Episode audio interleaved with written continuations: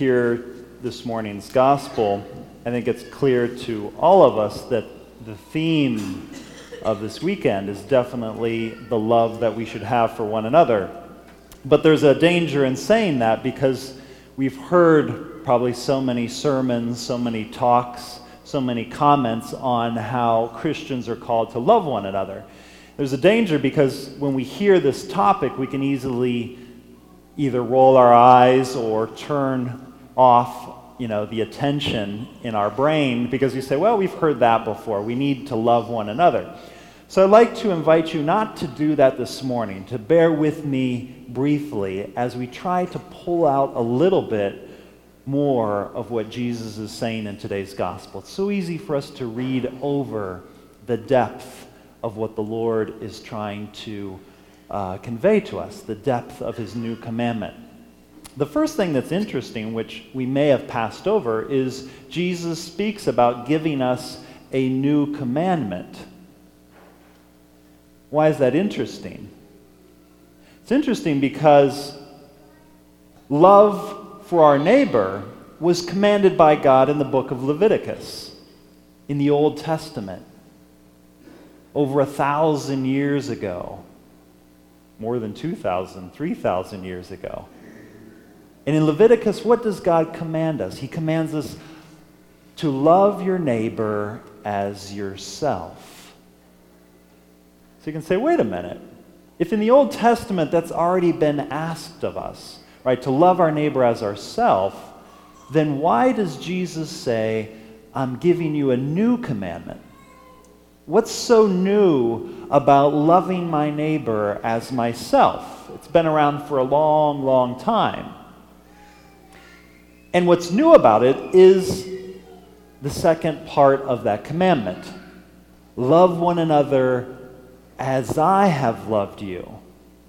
That's the novelty of what Jesus is asking us to do. And it's intimately connected. This Sunday is intimately connected with last Sunday, Good Shepherd Sunday. What kind of love does Jesus have for me?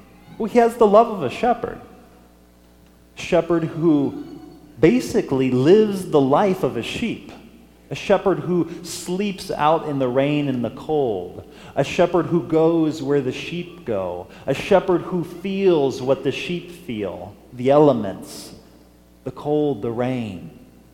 The shepherd who, in the case of an attack by a wolf, is willing to sacrifice his own life. What Jesus is saying is not only should your love for me be like the love that I have for you, but the love that you have for one another should be that same love. That is, one who spends time with the one he loves, one who feels what that other person feels and experiences, one who's even loves to the point of laying down his life for that other person. That's the kind of love that we're called to have for our neighbors. And it's something that's very attractive. I think all of us, when we either watch a movie or we hear about, especially in, in the news, all the, all the uh, paramedics, all the uh, people in Boston who, many people fled, but there are also many people who ran to the scene of danger, right? Sacrificing, willing to sacrifice their own lives out of love for the other person. And it's something that moves us, right? Even though we don't like hearing about it maybe in a homily because it seems very repetitive, it's something that strikes deep chords within us.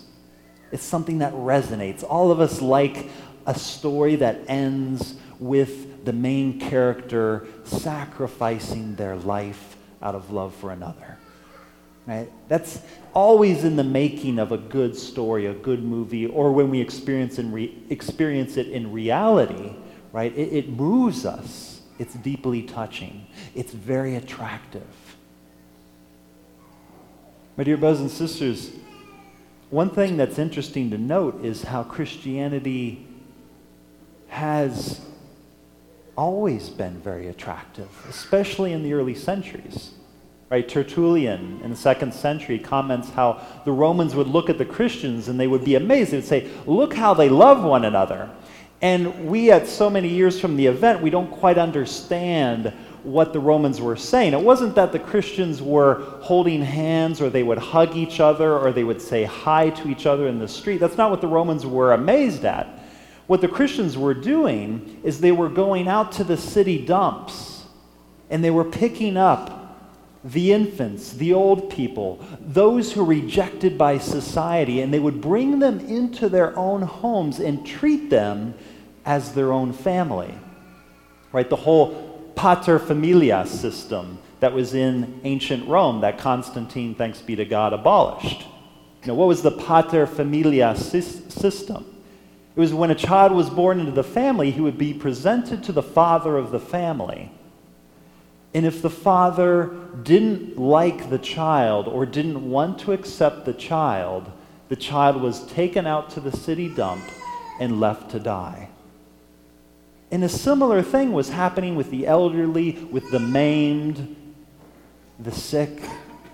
And Christians would go out and they would make these people part of their own family. That made Christianity extremely attractive. And I think at the same time, we have to recognize what's happening here in our community of St. Margaret of York. Something similar is and has happened here at St. Margaret of York. How many of you have experienced in time of need the outreach of this community? So many tragedies here and there that we've heard about just in our own community, and to see how this community goes out and reaches out, extends the hand to those who are in need. That's something that's an attractive. It's just a statistic for you at St. Margaret of York, an average of two families register at this parish every week. Every week of the year, two families on average walk in that door and sign up, officially register at St. Margaret of York. See, there's something beautiful there's something attractive that's happening here. We should be congratulated. But at the same time, and our Lord reminds us in today's gospel, at the same time, make sure that we're continually renewing that love, renewing that radical love of Jesus Christ and our love for one another.